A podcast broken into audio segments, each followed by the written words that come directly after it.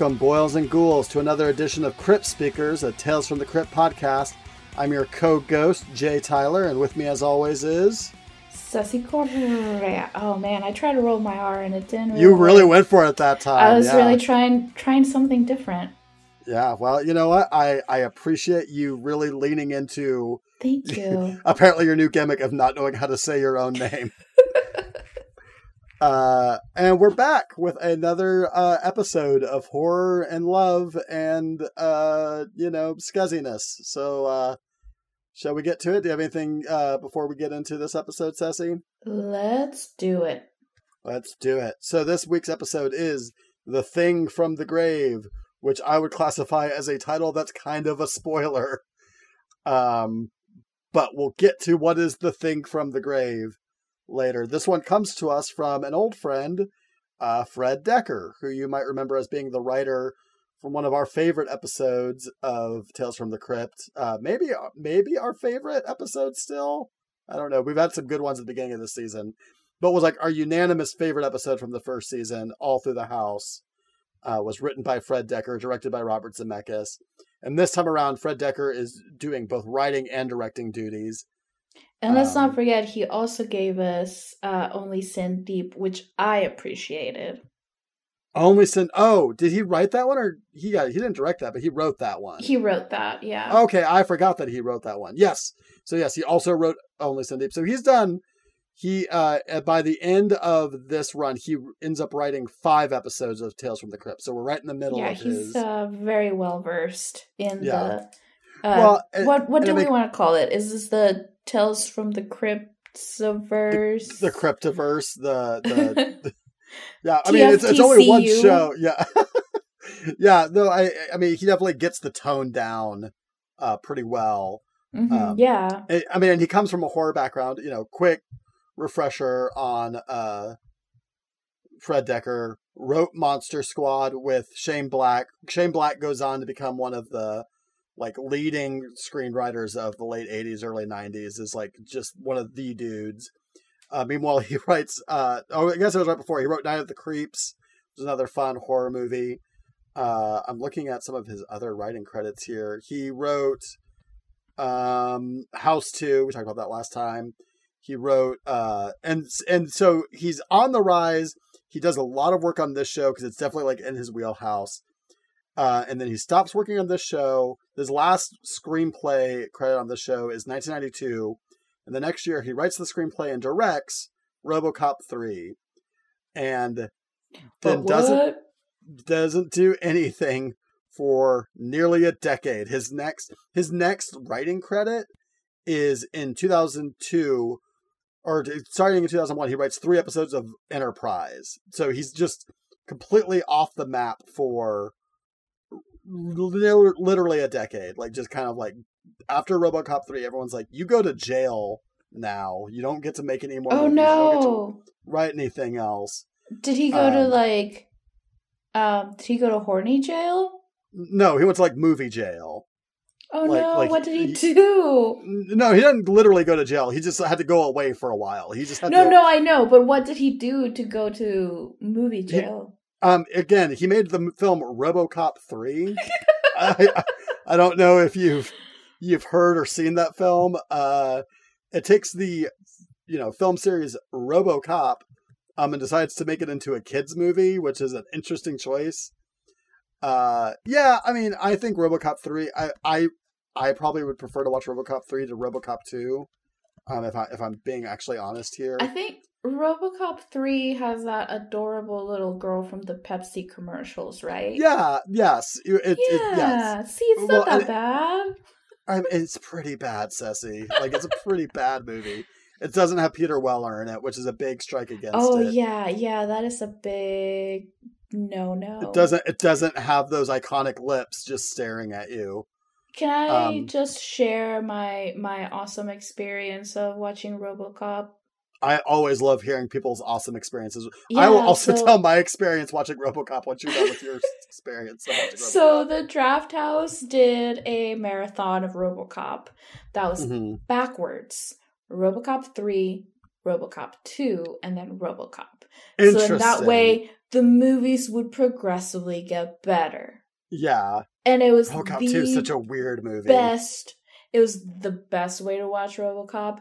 Also saw it at the Draft House here in Austin, Texas. Mhm. What was it? Best movie theater in America uh a few years ago uh by Entertainment Weekly. Sure. um, yeah, that sounds that have- sounds right. They have a balcony where if you pay, I think it's like 40 bucks a pop, you get to sit on a recliner. Uh, which Oh, yeah, is yeah. really great. Oh, over yeah, no it is. Yeah, those are, those are nice. The recliner seats are definitely a Which I guess It- you can go to other places that are just like the Draft House that also have those fancy recliner seats, and you Right. don't have to pay forty dollars. But I rather support local business and do it at the Draft House. Sure. Uh, I I support your supporting of the Draft House. Um, I what I would give to go see a film in a theater at this point. Um, Soon. almost. Oh, it's very soon. I'm I'm just waiting for shot number two still, and then I'm gonna be. I mean, I'm out waiting for shot number two, and then for you know things to two, two weeks. seem calm like they're down, safe. yeah. yeah. My my current goal, and I haven't talked to you about this. My current goal is I'm to be doing a for so for Cinapse, my uh, film critic job. I'm to plug that here again. Um, starting in April, which we're in now, so it's like late April. I'm going to be doing a uh, right a retro a series retrospective on the Fast and Furious films, which you know are near and dear to my heart yes. my personal goal is if I can get into a press screening of um, F9, that'll be like my like return to theaters. Like that that that is my goal is to be able to feel comfortable and also have the bona fides to get in to see F9 at a press screening. Um, and then I will feel whole again. yeah. but we'll we'll see if that happens. Um, my story about so my first time I ever saw RoboCop, I was a small child and should not have been watching RoboCop. Uh, I, and I just remember the scene where Murphy gets shot to shit. yeah. Um, and that's that's all that like I feel like if you're of a certain age and you see the film RoboCop, you're like, oh, cool, like the guy from the cartoon on Saturday mornings, and then you watch the show or watch the movie and you're like, this is horrific. Like, why are they keep shooting this man? He's already dead. Uh, Stop so- it, he's already dead. pretty much like it's it's that times a thousand. Uh, so like, and at that point in my like as a small child. I had been contemplating like maybe I could be a police officer, and then I saw RoboCop. I was like, no, I couldn't. Aw. Police officers get sh- get their legs shot off.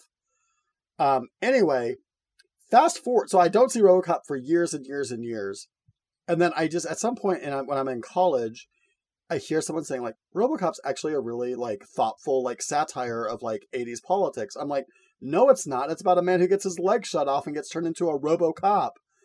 And so I'm like, shut up. Like, th- th- this is all malarkey. And then, like, I learn, you know, one of those trivia facts that one of the earliest Criterion films was Robocop. I'm like, what's going on that the world is like more morphing around me to like make me think that Robocop's actually a good movie. So what I discover is at my college, they have so Robocop came out on a Criterion collection on Laserdisc. That's how early on in the process. So I find out that my college library has the Laserdisc Criterion Robocop disc. And then you had to find somewhere where you can play laser. Well, that you could so so I had to find somewhere I could play the Laserdisc. Luckily, they had a Laserdisc player at the library. This is wow. this is where this is all going. So this is go, why you support your local library, folks. Yeah, well, this this was my school library, but yes, local libraries also cool. Draft house cool. Local libraries even cooler. uh, so, um, I go to this the the library. I check out the disc. I put it in the disc player there, and I watch RoboCop. And you know what, Ceci? RoboCop's a great fucking movie. I love RoboCop. Absolutely. And like here I am, a, a a person with intelligence enough to like see past the violence and see like, oh yeah, I, there's a weird uh sort of like commentary going on throughout this thing. Like there's there's definitely stuff stuff going on here that's worth looking at. And so then I'm kind of looking at the special features, and there are two commentary tracks. There's a Paul Verhoeven commentary track, hmm um, and there's also a New Neumeier and Miner, the writers' commentary track. So they both have their own separate commentary tracks. So I proceed to watch RoboCop in the because again it's a laser disc. I have to watch it there. I proceed to watch RoboCop three times in a row at the school library because I watch it without the commentary, watch it with both commentaries, and then it's nighttime outside. So that was my day where I just watched RoboCop three times in a row. Time well spent. Yes. No. Yeah. Whew. Um. Now you might be wondering why are we spending so much time talking about RoboCop? Hey, shut up! It's a great movie. If you haven't seen RoboCop in a while, go check it out. It's perfect. Um. But also, the star of this episode of Tales from the Crypt, The Thing from the Grave, a title which is a spoiler, is Miguel Ferrer, who you might know from RoboCop. He plays Morton, who's the um the guy who like basically he he's the one who like sells them on the uh, uh sells them on the RoboCop program. He's the guy who is working at OCP and they're like when the Ed 209 project goes up, Morton's the one who introduces like saying, "Hey, I got this other idea. What if we have combined all this technology with a human brain and then you have like this like error proof thing." So he's the guy who famously utters the line, "You're one bad motherfucker." Um I know And- him from Twin Peaks. Right. He is also in Twin Peaks. He is. He is. uh Miguel Ferrer is uh, again one of those classic. That Very guys. prolific actor. Very prolific actor. Uh, unfortunately, passed away uh, at the um, age of sixty-one in two thousand seventeen. Um, but like was in just a ton of stuff. His last like big thing that he was in, he actually like posthumously like appeared in like uh the reboot of Twin Peaks. So I was glad he got. Yeah, he was on the that return. Yeah. he was on the return. He also is the evil vice president in Iron Man three, um, which you know is a Shane Black movie, so connections there for this episode. Fred Dekker, best friends of Shane Black, and then he he is in a Shane Black movie later on. He is just he's just a guy who oozes menace. I, I saw an interesting thing. I want to actually track these down. So he does the voice of Aquaman in the uh, Ted Denny um, uh, Superman animated television show, but he's not brought back to do the voice of Aquaman for Justice League. So I kind of want to track down those Superman episodes and be like, what did you do that like the people who then did Justice League they were like, this is too hot. We can't like you can't do bring this energy to Justice League. Sorry, Miguel Ferrer. Uh, I love Miguel Ferrer. I, I, I before we get into this episode, I need to preemptively say I think he is a great he's a great scumbag actor. Like not in that like I think he is himself a scumbag or was a scumbag, but I think he plays jerks and assholes so brilliantly. Um, and I think this episode is no exception to that um, rule. Uh, also in this episode, speaking of Superman, man, I'm just full of great segues. We got Teri Hatcher in this episode, pre Lois Lane, pre way pre uh, Desperate Housewives. Teri Hatcher um, is the uh, female lead of this episode. Hold Uh, on just a second though. What's that? Because I got curious and I was like, Ferrer. I wonder if that's short for Ferrera. Sure, And so I had to look it up. Especially with Miguel as a first name. Yeah, so I was like, because a lot of the times Hispanic actors will like change their name so that they're not as Sure. um, Spanish sounding, so they can get better roles. Yeah, Uh, there was a so big I was- story I about. was there wondering was some if actor who did that recently. I can't remember who who who came out and like said like I hid my Hispanic heritage to Yes, it's uh, my boy James Roday, Yes. Rodriguez, who is actually Yeah. from San Antonio. He's a fellow San Antonian. Uh, and I love him because Psych is the best.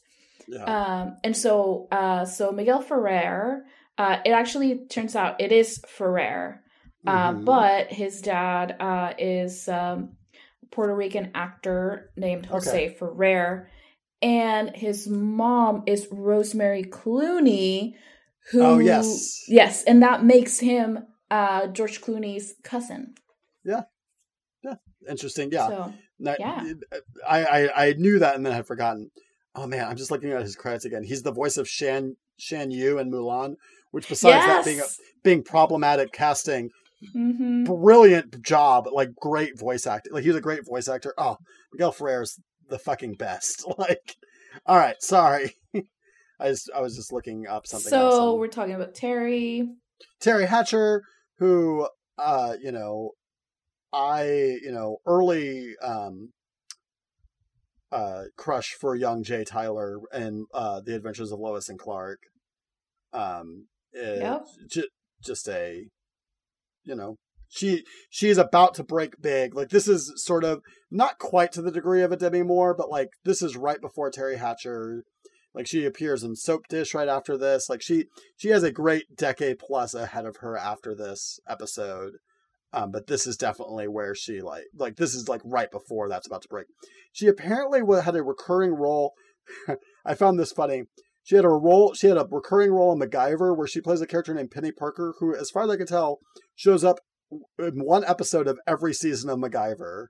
Like she was, mm. like she was just a random character who'd show up in one episode uh, every season of Get it, girl.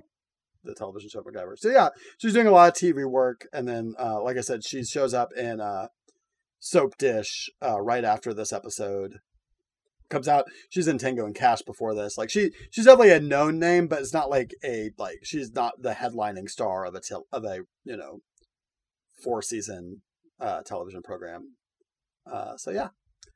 Uh, and then the third guy in this episode I didn't recognize from anything. Uh, yeah, I did. Why did you recognize he, him from? Yes, uh, he plays uh Caitlin Snow's dad in the Flash.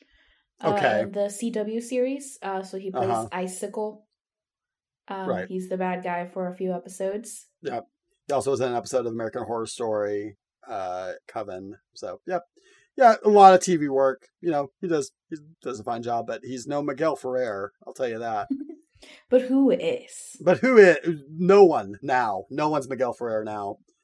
Um, but yeah, let's uh, let's let's do it. So we open up with um, the Crypt Speaker looking at a porno mag, which is a great opening, uh, or as he calls it, one of his ghoulie magazines. Uh, that he's looking at before because he wants to give us a little hint for tonight's dead time Can story. Can we talk about that title though? Because it's it, it's play dead, fan. right? You, yeah. yeah. you felt you felt like they they could have come up with something better.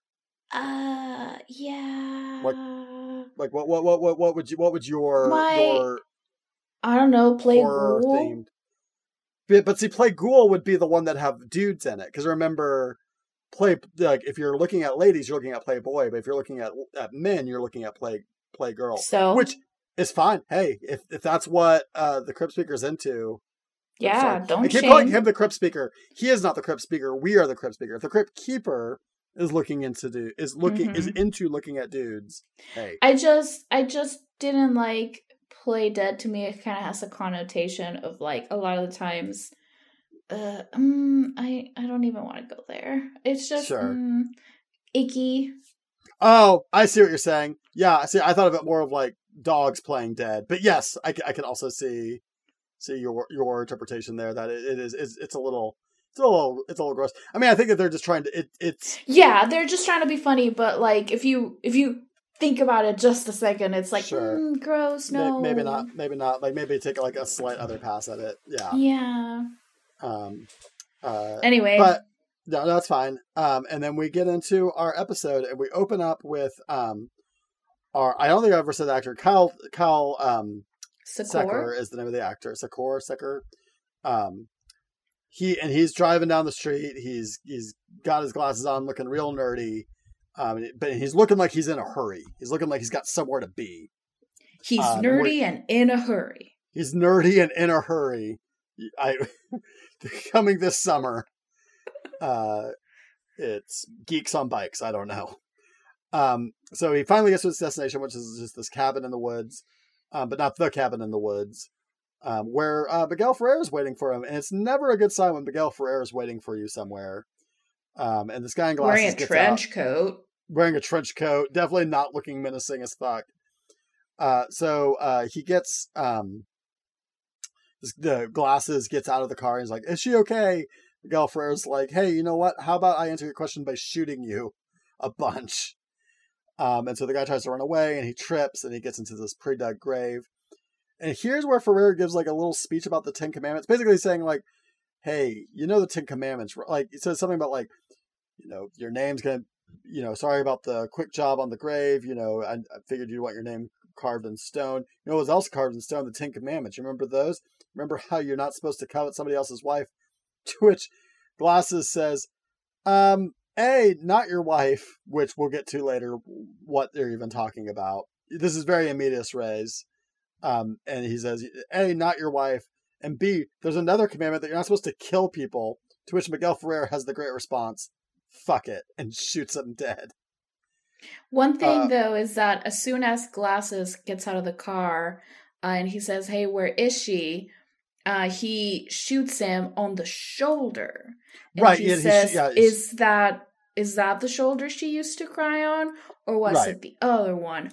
Boom. And then shoots no, him the other shoulder. So he's actually very punny. He's very punny. He's very menacing. He's uh, got nothing but attitude. And it, and it is actually relevant to note that like he keeps shooting him in non-fatal ways because the way he wants to actually killing him is basically burying him alive. So he buries him in this this shallow grave alive, um, like wounded enough that he's not gonna be able to get out. Like he's not gonna be able to dig his way out, but he is um, still alive when he buries him.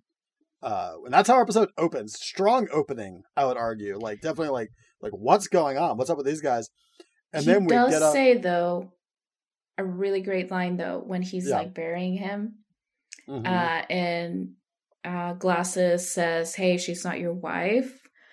Um, but then he says, "I want you to remember one thing. Remember, she's mine, not yours, but mine." And if that those are not the lyrics to Brandy and Monica's hit from the late '90s, "The Boy Is Mine." Sure. You're saying that this is really like the boy is mine was probably uh, directly inspired by this episode of Tales from the Crypt. Yes. Okay. Yes. I mean, that explains why they're dressed up like zombies in the music video. Yeah. They're, they're Wait, not, what? They're not, just, they're not actually dressed up like zombies. Sorry. All right, so he buries them alive, and then we get a f- f- f- flashback as Glasses is well alive and not in a grave somewhere, and he's uh, taking pictures for a photo shoot, and we get Teri Hatcher here, and I I'm not gonna be gross but she looks like a smoke show in this episode. Like she looks so good. Uh, yeah. Uh, and and like I think that like I, I you know I I'm not gonna dwell on it for t- terribly long, but I think it is. I I would not be honest with myself. I didn't say she is looking great throughout this episode, and like she starts. I mean, honestly. my thoughts whenever it was like flashback, look at Teri. I was like, yeah, yeah I would be you yeah. Know, this is I, a woman worth like chasing after yeah? and getting shot at for. Yeah. No, for yeah. sure. She's beautiful. She looks great. She's in this like t- skin tight swimsuit. Like it's definitely one of those things where it's like you get it. You get what's going on here now. Um, she's part of this photo shoot. So I wanted to ask you. So, um, Glasses is taking a picture of um this like weird photo shoot where it's like for like a beer or an energy drink or something. It's a and beer. they have this like it's a, is it a beer? And they have yeah, this guy like I know those I know those cans because I had an uncle who used to drink those. Uh they're this really cool like silver can. It's uh Sapporo. Japanese oh, beer. so it's, it's, actually a specific beer. Oh, okay. Yes. Mm-hmm, yeah, that it's a very the shape of the can is like very like um definitely like it's that beer. Uh, well, and I guess that that makes it that makes 100% sense because like yeah, we're talking about like early 90s like, you know, in America like energy drinks are not like especially like huge yet. So, yeah. But yeah, like they're just doing this photo shoot. They're, like all these girls are in like it's basically like he's doing like a James Bond thing. The this this yeah. The, there's a guy who's like dressed in tuxedo, and there are all these women with harpoon guns and like skin tight outfits. And I wanted to ask you, there's sort of this weird moment where basically they're like, man, this guy, this the guy who's like the center of this photo shoot, super cheesy but the Japanese love him, and they cut over to this like Japanese businessman like right off to the side. So you know it's an early '90s story where people are terrified of the Japanese impact on the American economy. But this guy who they're doing this photo shoot around, do you, did you get any vibes of like this guy like specifically being anybody in like in your mind? Like, like no. did this guy give you any vibes of a particular no. actor?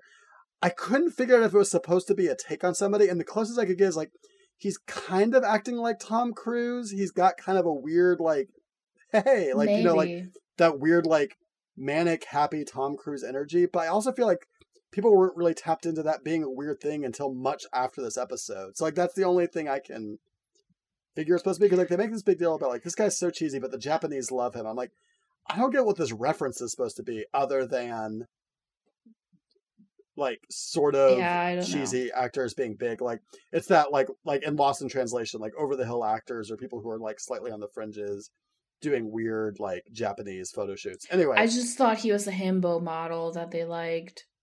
Right. Yeah. So because he's like. Yeah. Hey dude, what if I hold the beer with right? Yeah, he has this whole thing. Like, what if I hold in my other hand and he's like, in glasses, like, all right, whatever. Like, I don't care. Mm-hmm. I um, have such good memories, and this is kind of messed up, but like I have such fond memories of Sapporo beer. Sure. Because uh, like I had an uncle that used to drink it when I was little, and it's not like I would drink it too. I just really like the can. Like being like, like being around it like brings up good memories. Yeah, and yeah. Now now that I'm older and I can drink it, like I do like it. Uh, right. But it's just like yeah, it evokes those like very early memories of like when I was little and we would be at like barbecues so and stuff. W- would you say like seeing it in this episode gave you like a warm feeling of familiarity? Oh my god, it made me want to go get some. Advertising works. Yeah, yeah. This um, podcast um, is not brought to you by Sapporo, but you man, know, maybe one day. But it could be. I'd love. To, I'd love yeah. to do some ad copy read for some beer, some burrs. Um, so as this is all going on, uh, Miguel Ferrer interrupts the photo shoot in the only way he can. he basically goes up to Teri Hatcher and he's like talking to her and um, he's like smoking while all this is going on and he's like just interrupting everything. Uh, and finally, uh, the ph- photographer glasses kind of inserts himself and he and he introduces himself to the photographer like he's just kind of like I guess we should probably the... clarify that like smoking is like it's like vaping, but like sure, but like with, the pa- older with this, this paper thing, and like and it like is is worse for you. I think I don't like vaping's not good for you, but I think smoking's worse. Like I don't know. I'm I'm not as somebody who's never like smoked a cigarette in my life or vaped. I, I can't tell you the science on that, but yes, that's what that's what kids used to do. Yeah. Uh, before Juul was invented, um, they they would smoke cigarettes. Um, so Ferrer introduces himself. His name is Mitch, and he's not only uh, Stacy Teri Hatcher's uh, manager, he's also her fiance. And the photographer Devlin's like, "That's cool. Hey, can you go away?" Uh, he basically says, "Like, why don't you go get also, some coffee or something?" What's up? Um, he says, uh, the photographer says something along the lines of like, "Oh yeah, we don't want this to get hot and sweaty." And then Teri's like, maybe I like being hot and sweaty. Right. She's definitely giving him some vibes. Yeah. like she this... was totally flirting with him. And yeah. he was just trying to keep it profesh. Yeah. So uh, so well I mean at, at, first, let's let's not like go overboard yes, saying that yes. the Devlin's keeping things especially say, professional. Yeah. She yeah. did kind of start it. Sure. Uh, so they're talking and like Devlin's like, "Hey, why don't you go get some coffee or something?" And Mitch flips out, and only the way Miguel Ferrer is, he's like, uh, he basically like Devlin's like, "Hey, you're kind of interrupting things," and and Ferrer erupts. he's accusing, he accuses the photographer of trying to hit on his lady, and then he suggests that he shoved the camera literally up his ass. And then he still leaves anyway. Like he like has this little fit, and then he's like, "Whatever, I'm gonna go." And once again, so, poor guy. He was just trying to do his job. Yeah, he was just trying to just try, just he trying to get He was one hundred percent not flirting with her at all. Not not yet. Uh, so then not yet. Yeah. Uh, yeah. After that, he uh finishes up the photo shoot, and then he uh the photographer Devlin like approaches Stacy and says, "Hey, you know, your boyfriend seems like a lot." And I'm not saying anything's going on, like any like anything dangerous going on. But if it is, here's a key to my house in case you know. Also, things they just bad. met. They just met. Yeah. So this is what I was saying about like he's professional up to a point, but I like there's definitely like some like nice guy energy going on here, but he's also like, hey, I've got a house. you know, why don't you come uh, stay with me? Oh yeah, this point? was actually a really great line because he's like, "Hey, I have a house with like a fridge and a spare bedroom," and it's like, right. "Boy, like, you drive a hard bargain there." Right? Yeah, he I guess he's like, "It's got a spare bedroom, a TV, a fridge. Like he clearly like is just like, and like even he knows like I, this is not. So you like, know, like a regular house. You know, like houses are if they have an extra room. Uh, mm-hmm. And so she takes his key and like definitely is making big eyes at him. Um. Uh, and then uh, we cut to um, Stacy, uh, the model, going to his house. Um, which then like so she goes to his house and he She's like, wearing a super cute dress with super cute hat. Oh, her her like fashion is very 1990s, but also like very like just very striking throughout this episode. Yeah, um, love it. And and so then he uh he does this thing where like she comes in and he's like approaching her to have the romantic moment, and then he kicks this uh switch on the bottom, and then like the background that she'd been photographed against like pops up behind them and they have this really cool like silhouette to give them like a shadow frame for while they're like having this romantic conversation about how she appreciates him giving her more space to go and like how she needs to just get out of that relationship with Miguel Ferrer. And like th- this is the moment where I'm like, did they have the photo shoot at his house also? Like I was very confused. Like, wait, do you live where you work? Do you do you bring people? I think so. I think it's probably that's why if you look at uh, the apartment again uh, right. later on in the episode, it's completely bare. There's like it's nothing huge. there. That's the other I thing. Is like probably I... probably because that's where he works. Right, so it's like a dual purpose, like living space and workspace. So yeah, yeah like so yeah, mm-hmm. like it's definitely one of those things where like it's like oh, like but like that's not really clear up until that moment where it's like, what is this background? Oh, that's the background she was photographed against. Oh, okay. Like it's just, it's just a very like alarming out of nowhere moment. It's like it's very stylish, but it's one of those things like this is a little silly, but that's all right. Um, speaking of silly, uh, they're having sort of like this conversation about like, hey, you know, I'll take care of you. You know, you don't have to stay with that guy, and like, you know, they're they're just being very vulnerable with each other. And then out of nowhere, he's like, "Hey, by the way, I've got this necklace for you." Yeah. Um, and I bought it. I, I wrote this down verbatim because uh, I wanted to to make sure I got this right. He got it from an old blind lady and is for the Mayan god of truth. So you can make a promise while holding it, no matter what you're uh, what you are doing. You what no matter what you are going to keep that promise. Corny, isn't it? And it's where the episode like. I think the episode's like kind of clicking along, and like it's all of a sudden like, wait, we need to establish our stakes. We need to establish our like totem that's going to become in handy at the final moments. Uh, and like while he's telling her all this, he like sees bruising on her collarbone, and so like I feel like it kind of distracts you from it, but it is hilarious that he's like, we've been having this more or less like very normal story. It's like, oh, also I just happen to have this magic magic totem I bought from an old blind woman.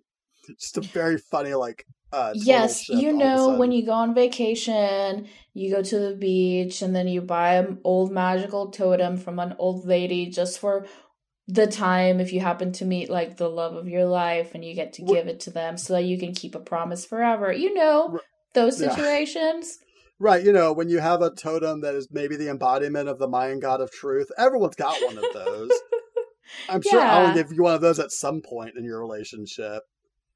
And most uh, of the uh, time, you know, you give those to someone that you literally just met like two hours ago. Oh, absolutely. Yeah. You've been holding on to this for years and years, and you're like, oh, here's a pretty lady. Again, beautiful lady. But like, here's a pretty lady I met at, at work who her boyfriend was kind of a dick to me. So I gave her a key to my house, and this seems like the appropriate time to give this thing away.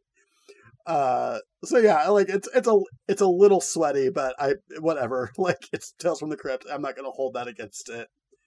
Um, and so like he gives her this necklace, and then um, Stacy tells tells Devlin, she's like, me and Mitch are done. Like I, I can't go back to him. And Devlin promises her to protect her no matter what happens.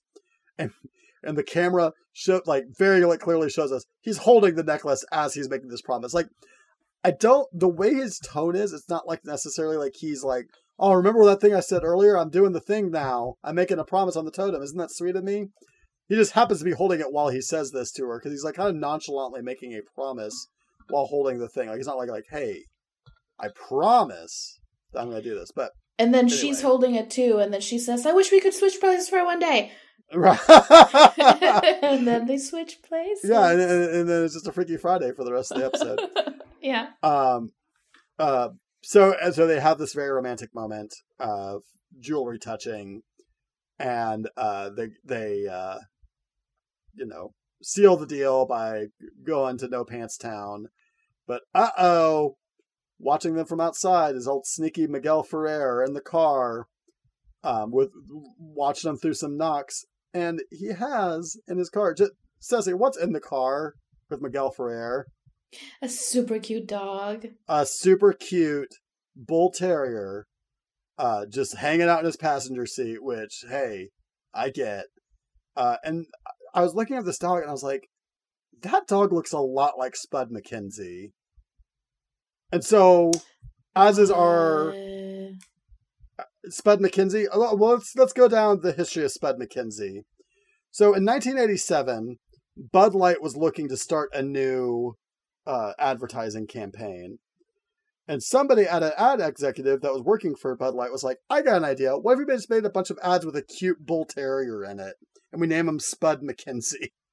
And so that was the whole ad campaign was a, a cute dog hanging out with hot chicks drinking Bud Light. And this was a hugely successful ad campaign. Uh, oh my god, that's where that comes from? Yes, it's yeah. So like this has been parodied on The Simpsons. It's like come up in a yeah. bunch of different stuff. Like Spuds MacKenzie is is like one of those things where like the moment it happened, it's like irony incarnate. It's like everyone knows this is super dumb and like you know like cynical and like just like advertising becomes sentient, but people ate it up. Spuds MacKenzie was a huge deal so how could you forget Slurms MacKenzie though? Yes, yeah. the original party worm. So we uh so I have some as is our our habit when we're reminded of dogs who don't appear in episodes of Tales from the Crypt. I have some interesting facts about Spuds MacKenzie. Would you like to hear yes, them? Absolutely.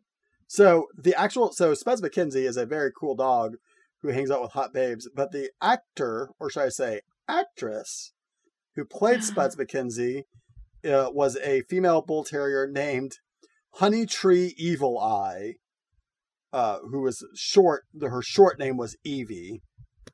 Um, and oh, was she a show dog? May, yeah, I think so. Yeah, because show dogs have to have unique names, and that's why yeah, they all have like crazy like crazy names. names. Yeah, so she was Honey Tree Evil Eye, uh, and you know, as much as like it's it's kind of become a joke now, at the time, Spuds MacKenzie was a very controversial figure. Like there were like congressional hearings about Spuds MacKenzie because everyone, every, yes, because everyone was like, you have this ad campaign where the whole idea is that you have a cool dog hanging out with hot girls. This is clearly targeting children to buy your beer. And it's like, I guess, like, like in the same way that like Joe Camel was sort of in this like crosshair of like you're making drinking beer look cool. It's like, yes, we're an mm-hmm. advertising agency. That's our job is to make drinking beer look cool.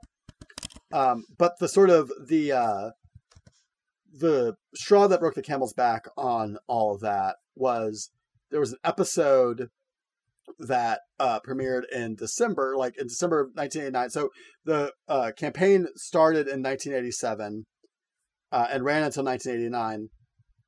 Uh, and there was an ad that ran that had Spud MacKenzie dressed up as Santa in one of the ads. A thing I learned while researching this it is illegal to have a Santa Claus in a beer commercial because Santa Claus is seen as a as a figure that is specifically targeting mm-hmm. and advertising towards children. So if you have Santa in a beer commercial, like there are like actual like state laws in certain states, like in Ohio specifically, in this case, where you can't have children's characters, including Santa Claus, in beer commercials. So that got them into some hot water and that. And at that point, that's when Bud Light was like, this campaign's super dumb and we're just not going to do it anymore. Um, so short-lived but infamously weird ad campaign for the Bud Light organization. Um, and, but at some point they decided it's more of a headache than like having a cute dog mascot is especially worth. Uh, Evie, uh, unfortunately, we lost to Evie in 1993 uh, due to kidney failure because oh. purebred dogs are not especially yeah. healthy. Um, and R.I.P. to a to a great one. Um, and Spuds MacKenzie did end up making one more appearance in an ad in like 2017, I think. Uh, a different dog, obviously, but like had, it's a bull terrier. You can find another one with a spot on its eye. Uh, made one more appearance in a commercial where they appear as a ghost, which seems a little macabre, in a Christmas Carol parody, which seems very cheeky of them to have another Christmas-based Spuds MacKenzie ad after that's what got them in such hot water the first time. So this has been your dog famous dog minute here on uh, dog Tales corner. Yeah, our pup corner. Um, uh, now we can get back to the rest of the episode. Uh, so uh, we cut to uh, the apartment. Gi- I, I keep saying apartment. It's this giant like warehouse space that he lives in. It's like a loft, yeah. Yeah, it's like this weird like it's like it's like a studio if a studio was bigger than my house. like it's a gigantic space and he gets a call. And he has no furniture. He has no furniture because he's got to have all the space to make photo shoots, I guess. Yeah, very Spartan living. Uh and, and he gets a phone call and it's Miguel Ferrer. He's like, "Hey, I know you and uh that you and Teri Hatcher are messing around but that's not important now. Teri Hatcher's in trouble, and you got to go help her at this address. And he's like, "Oh, there's a lot I'm processing right now." Also, he comes back with like a big bag of groceries. Right. Uh, right. Right. Yes, that, that that that is important. He comes back with a big bag of groceries. Yes. And like with like the requisite baguette in the grocery bag. Sure, so, so that you know it's real. Yes. Yeah. I mean, you can't go grocery shopping without buying a baguette. That's also illegal in Ohio. You can't have Santa and a beer commercial. You can't go grocery shopping unless you buy a big baguette to stick out of your uh, grocery bag. Um, and so he gets his call and he drives out to the cabin and oops, we're back at the opening of the episode. Like we've looped around and now we're all caught up. Now we have all the context for what that opening was all about. Um, Miguel Ferrer lights up a cigarette to celebrate murdering a man. Um, again, cigarettes, uh, proto vaping, for those who don't know. Um, and then Ferrer goes back home and he confronts he confronts Teri Hatcher and he's like, "Hey, I I I know that uh, uh like hey, have you been messing around with that photographer?" I can't remember. I, I have not, all my notes say here is that he, he confronts her about seeing him, but then lies about following her. It's like he's like, I know about this, but I didn't like spy on you. So he's like trying to make her feel bad, but making himself look innocent. Basically, like I think because he's we... like, how... go ahead. Oh, go ahead. Oh no, I was just gonna say like I think he's like basically saying like I know you're sleep you're sleeping with this other guy, but I didn't follow it because he's like, what were you following me? He's like, no, why would I do that? Um, and so this would be a great time to point out that, and I don't know if this is her house or his house, Oh but, yes, the, uh, the styling in this house cut, is incredible. Yeah, when we cut to this apartment, uh, the first thing we see is this neon sign of a heart, and yes. inside the heart is a photo of Teri Hatcher. Yes, but it's that's like hung up on the wall, and right up um right in front of that it's like these like jail bars for no reason.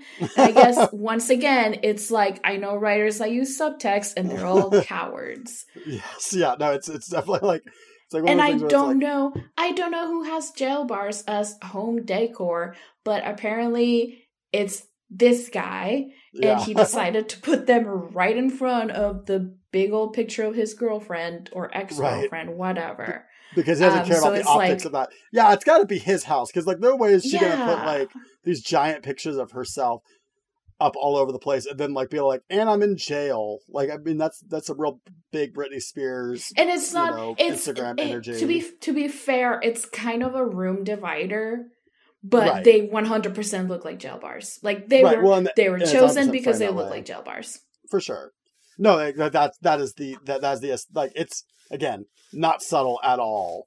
Um, but yeah, like so we get we get that image.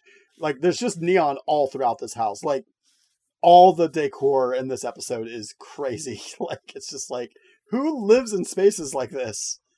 Uh, but um, he kind of like apologizes I mean, to her. I don't know. Behavior. Do they not have jail bars at the um at home or at the home decor store that you go to? Uh, uh, when I when I when, when I head to, over to the Home Depot, do, uh, do I go to the the jail bar uh, section of the store for, for my personal uh, decorating? No, not so much. Um, so he gives a half-hearted apology. He says, "Like I know I've been a bad guy," um, but, but he's like, "But hey, think about this. It's been X number of days since you've seen that guy, and he hasn't called you. If he really cared about you, he would have reached out to you at this point." Of course, he knows that he's he's dead, but he's like saying like, "Hey, you know, I get that. Like, if you're done with me, I get it. You can go to that guy. But if he does, if he's not there for you, well, and then think- he's also like, well, I mean, he's a photographer. He's like um working with beautiful girls all the time. Like, right? He was just trying to get so in your pants. Like, like, yeah, yeah. So yeah, he's like he's probably ran away with some other girl. And he's kind of nagging her in that too because he's essentially saying like um he meets beautiful girls all the time like almost saying like you know maybe they're prettier than you or whatever so he's right. like 100% like playing into her insecurities that she needs to yeah. stay with him mm-hmm. yeah yeah no yeah he's definitely like trying to like play into her insecurities and like making her think that like if she like that that guy's not going to come back she needs to stay with him because he's at least a sure thing and he's like making all these promises to her um but but she still has some suspicions. Like she's not she's not really quite buying what he's putting down. So she goes back to his house. Um and that's where we see the uh groceries that he had put on the, the counter but never put up because he had rushed out of the house. The big baguette's still there. There's, I think there's a carton of melted ice cream. Like so she's like, huh, that's weird. And he has a message on the machine and it's a recording of the whole conversation because when he had come to the house, the phone machine had started to pick up. Phone machines, for those who aren't familiar, are like what we used to have before your cell phone would record messages for you. It'd be on a separate machine that would have a tape that you would have to erase uh, the actual message from. A tape? Physically. Yeah, I had to have tapes in them. Like, yeah. Like, so tapes are kind of like, oh, they're like I don't even know what like a modern equivalent of a tape would be. Like physical, it's like a DVD, I guess. Like physical media is that even a thing that kids care about anymore? All, all actually, actually, it is a thing because there's like a big uh, movement recently to kind of go back to analog, so that you can truly like unplug, unplug, unplug from like sure. digital stuff. So there's definitely like uh, I have some. Uh, some friends who like have cassettes and stuff like that again because yeah. they can listen to that instead of like yeah. you know their their iPod or whatever their phone. Sure. Yeah. Hipsters, you mean? That that's who you're talking about. Yeah, yeah, sure. Uh, uh so uh so ha- uh, Teri Hatcher, uh, Stacy. I keep forgetting her name is Stacy. Stacy because it's the most generic name you could. I just wrote Teri the entire time. I'm not gonna lie yeah, to you. Ter- yeah, Teri. Uh, so she's listening to the message and like she's like, "Holy shit, what happened here?" But she doesn't get to find out more, um, uh, because right like that's why he that's what she finds the grocery is like, hmm, someone who just came back home. And one thing that I thought was really interesting is that like she picks up the ice cream, right, and it's melted. It's melted. That's, it's been that's how you know that shit went down. That somebody bought ice cream, Someone didn't, put, it in, put it in, the freezer. Yeah, you know he was in a hurry to get out of there. Listens to this message. Miguel Ferrer's there because, of course, he's been stalking her the whole time. Knocks her out, um, and then we uh, go back to the cabin, and she's like in this like like negligee, like this like what I because somehow he kidnapped her and found uh the time to like put her in this really cute outfit. Okay. I, I guess like or like is that like just what is that like just her like day underwear? Is that just what she was wearing underneath her clothes? Like I don't know what the implication is there, but yeah, like he undresses her, either puts her in or leaves her in her like negligee teddy thing, and then he's like, "Look, she's tied to the bed." which is a big mood to begin with. And then he starts loading a gun. Uh, and then he has probably the creepiest line in this whole thing. He says, "Just because it's over doesn't mean we can't have a little fun first. So, ick.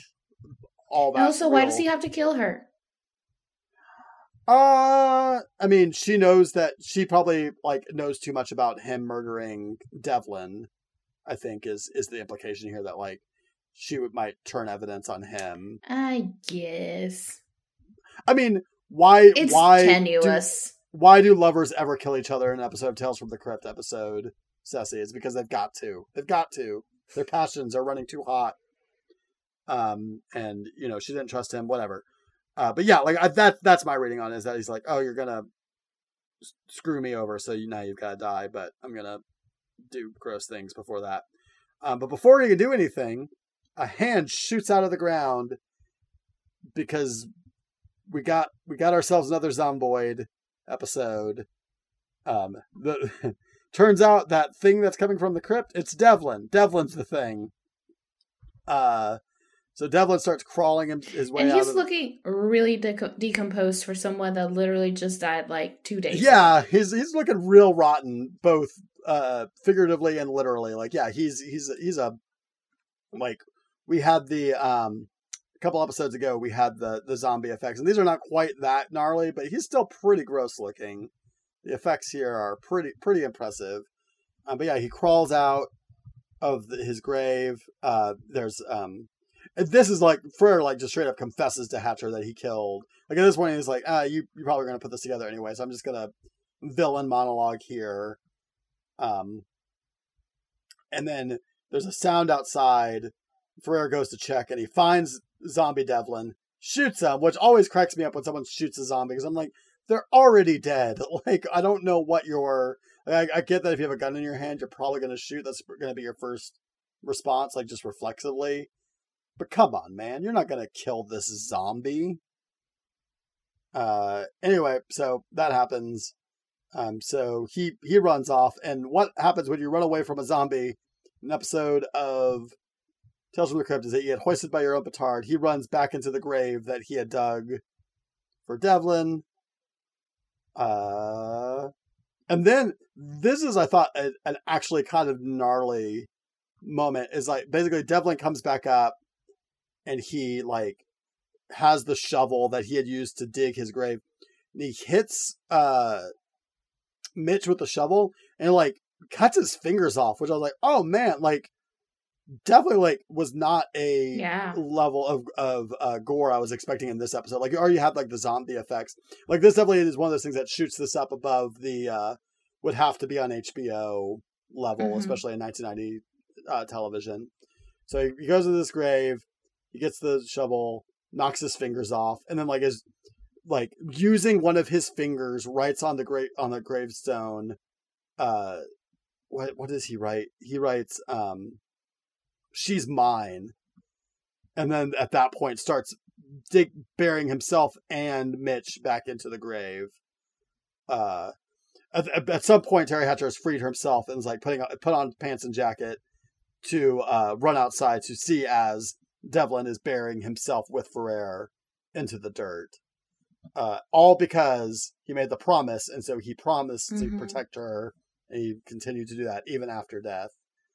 Uh, so some fairly strong thematic ties till death to the the episode till death, um, but slightly more romantic, I guess. I don't know. Ceci, what did you think of the episode "The Thing from the Grave"? Thing from the grave, thing from the crypt. Yeah. The, the, thing so, from the grave. I do I do want to give a shout out to the uh little uh crypt keeper. Oh yes, I saw it. Uh, I forgot about the crypt keeper outro. Yeah, he says, I guess this is a boy meets school, except this time the boy was the ghoul. Ha ha ha ha ha. oh no, Stacy has no boyfriends now. Oh well, I'm sure she'll dig one up somewhere. Those are some pretty, pretty good lines. Yeah. Um, so what I think about this episode, um, actually, uh, it's gonna sound really pretentious, but I came across a meme on Tumblr of all places. Okay, uh, that your, was your go-to source for memes. Yeah, um, this is about the Twilight Zone.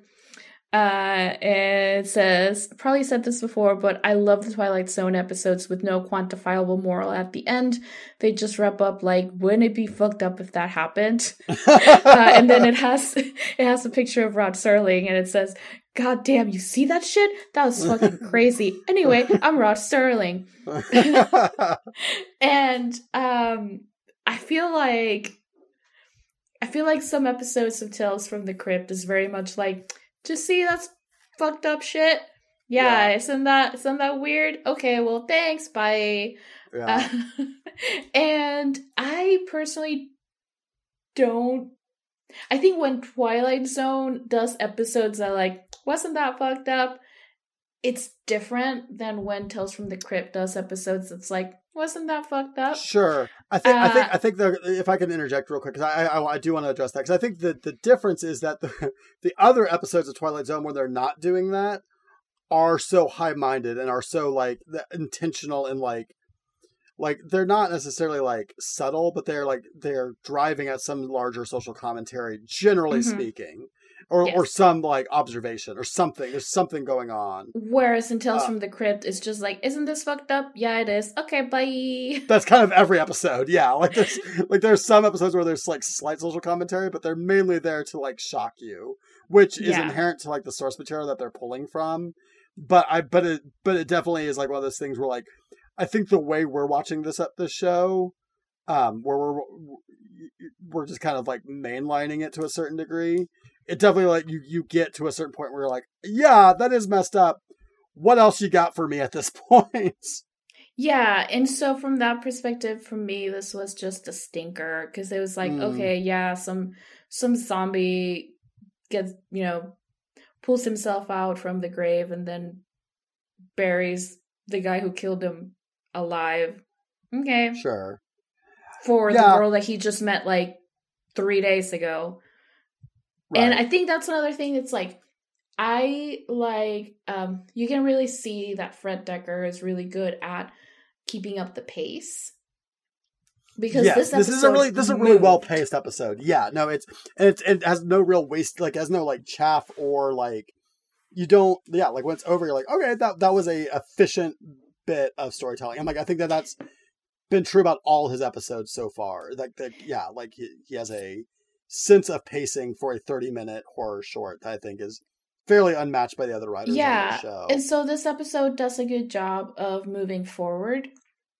But I think that the problem is that it moves too fast because um essentially this this whole story kind of spans a week at most and it's mm-hmm. really hard to believe again that this guy meets Teri and then gives her a key and she immediately moves in with him. And then he's like here's this like really thoughtful gift that you would give to someone after you've been together for like i don't know a while maybe.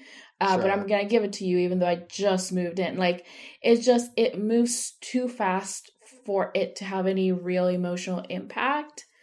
Yeah. And i think that's the problem. And it's like look i get it that it's gonna be really difficult to build a you know a story uh, in 23 minutes or less.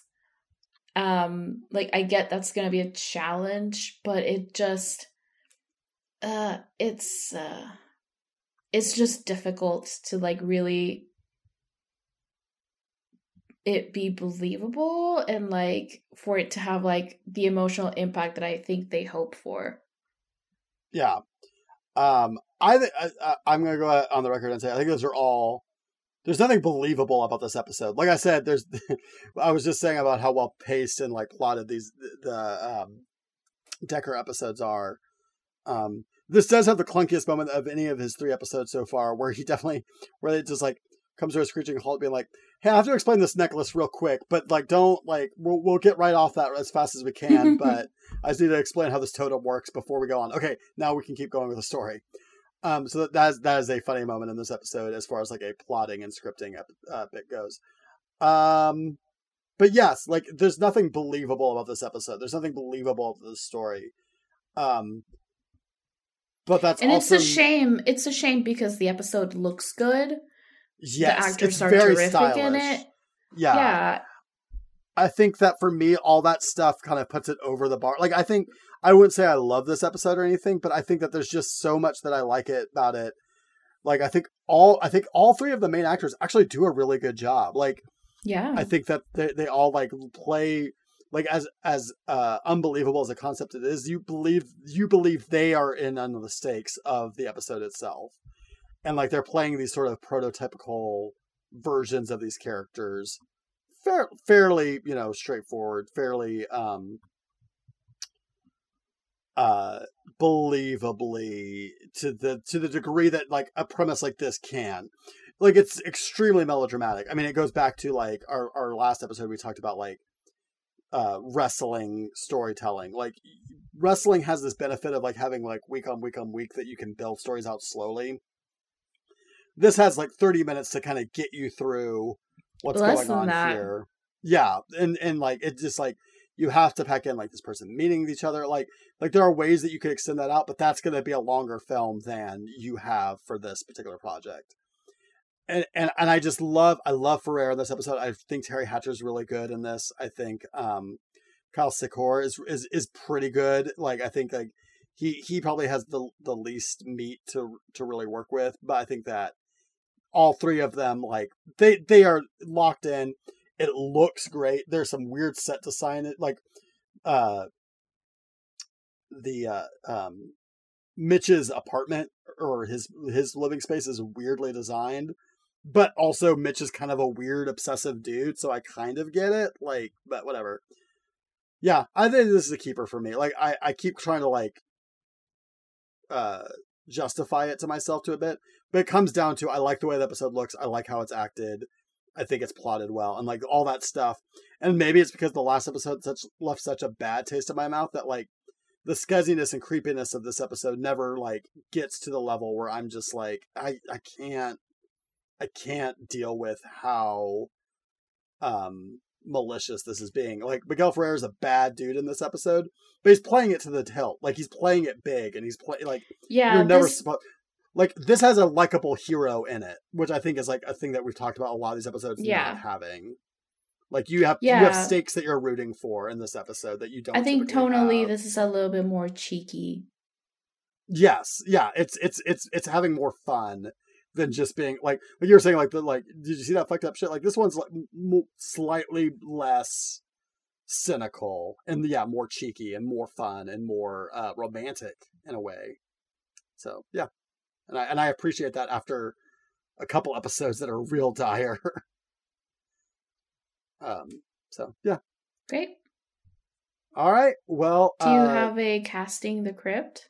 I do actually have a casting a crypt for this one. Um my I uh, feel a little bad um, going here, uh, but like for um, Miguel Ferrer's character, the, the the the person I see in my mind of like doing this kind of work these days is um, Will Arnett. I think would be really good in that role of just like scummy and kind of just like filled with all this false bravado and then when he's things... too likable for me. Oh, really? I mean, yeah. I I think I think he can play pretty scummy, but yeah, yeah sure. I mean, different people are going to have different levels of uh, taste for that. Uh, I think for um, the photographer to, for Devlin, I um, this is just because I'm a fan of um, his work on the podcast Blank Check, but I think um, oh Miguel Ferrer also in the film Blank Check, worth mentioning there. But on the podcast Blank Check, there's an uh, actor uh, Griffin Newman who I really like. He's you know he was um, Arthur on the Amazon The Tick. He's and he, I think he would play the Devlin character in this really well. This like guy who's just trying to do the right thing for you know for a hot lady, but like just like has like completely romantic intention in in the situation, uh, and then just gets bulldozed over in the situation. Uh, I don't have one for the Teri Hatcher role because I'm the worst at casting women and things. Just did you Teri have any? Hatcher. Yeah, just Teri um, Hatcher again. I did. So in the last episode, um, I tried to do the casting using nothing but pro wrestlers. Sure. Uh, and this time I thought, uh, let's do the casting using only uh, stars from CW shows. I appreciate you giving yourself these parameters and challenges to fulfill the needs. But yes, go ahead. Sure. Uh, so I thought for Devlin, uh, I think Grant Gustin would be great just because he's uh, mm-hmm. very likable and, again, type of character that wants to do the right thing. Um, kind of fits that bill of like lovable, nerdy, but cute. Yeah. Uh, and then for Stacy, uh, Camila Mendes from Riverdale, she plays Veronica.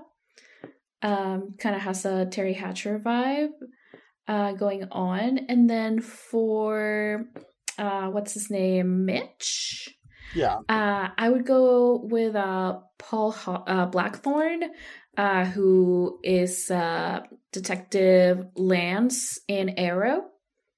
Okay. Um, yeah. Yeah. you may you may know him better as uh, Harry Dresden from the Dresden Files TV show. Sure. I Maybe. I kind of forgot they made I forgot they made a Dresden yeah. Files TV show. Did that that did that how long did that last?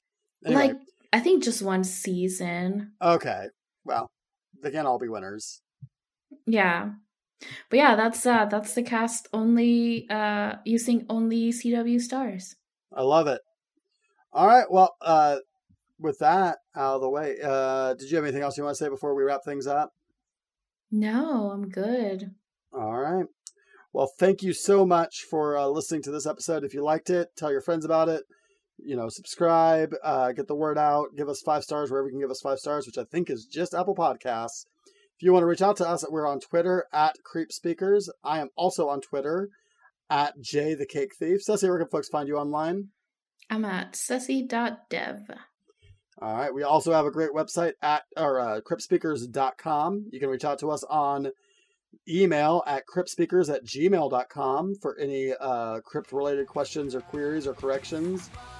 Um, and I want to thank Molly Fancher for our intro and outro music, Mr. N. You can find them on Bandcamp. Throw them some of your bucks. And uh, again, thanks for listening. And we'll see you next time, kiddies!